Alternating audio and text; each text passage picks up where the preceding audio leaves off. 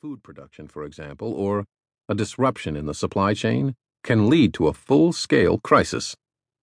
This may seem like an obvious point, but it represents a small yet significant departure from the influential scholarship of the Nobel Prize winning economist Amartya Sen. In Poverty and Famines, one of the most important books on the subject, Sen's great contribution is to point out that supply shortfalls do not automatically lead to consumption shortfalls, and that famines cannot easily be explained by production failures. Sen's argument is based on the observation that many people do not actually grow their own food, even in largely agrarian economies. People instead acquire food through many other channels. Some purchase it in the market. Others acquire it through family networks or transfers from others in their community. Governments, too, can play a role in distributing food, as can non governmental organizations of various kinds.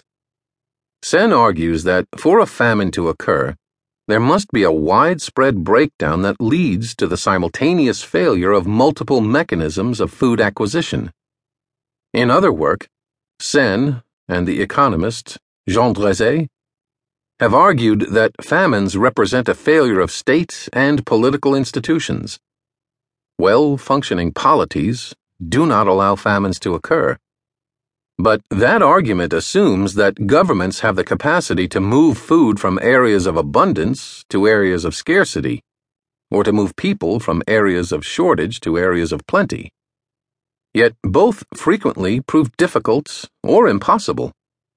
As Ó Gráda points out, Food is heavy, bulky, and often perishable. Markets do a good job, generally, of moving food from farms to cities, albeit with high transportation costs. But when food supplies dwindle, famine relief involves moving food in the opposite direction, from city warehouses to rural villages, with costs escalating as the food moves to more remote areas. This kind of relief effort is expensive and it also demands a high degree of logistical expertise as governments try to figure out how much food to move to different locations.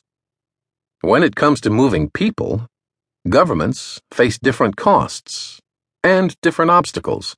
Many of the most vulnerable people, such as the elderly and the disabled, cannot move easily and introducing large numbers of poor and hungry people to places of relative abundance risks stoking class tensions and social unrest.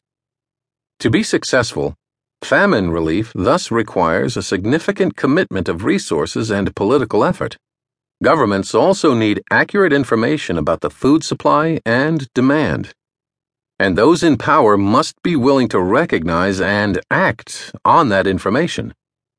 Even when governments have the right intentions, policies may fail if the data are poor or if policymakers are blinded by ideology. To be sure, there are cases in which governments have used starvation as a weapon. But Ó Gráda identifies a number of instances in which the blame for a particular famine lay less with government malevolence than with negligence. Consider the Great Bengal Famine of 1943. Sen has characterized this event as a boom famine, in which market forces pulled supplies of food away from the rural poor and toward richer urban dwellers whose incomes had risen, in part due to a wartime economic expansion. Ó Gráda does not directly dispute Sen's account, but his focus lies elsewhere. Ó Gráda argues that the failure of the policy response to the famine was due in large part to the unwillingness of British officials to acknowledge that food supplies were dwindling as a result of a modest shortfall in production. Relying on a belief that markets would rectify localized shortfalls, policymakers chose deliberate inaction. In Ó Gráda's account, state and national leaders maintained that any shortages were due to hoarding by speculators rather than to low production. Officials apparently feared that acknowledging any production shortfalls would induce speculators to increase their stores of grain in the expectation of rising prices. As a result, the government continued to trumpet the sufficiency of the food supply, even as the famine began to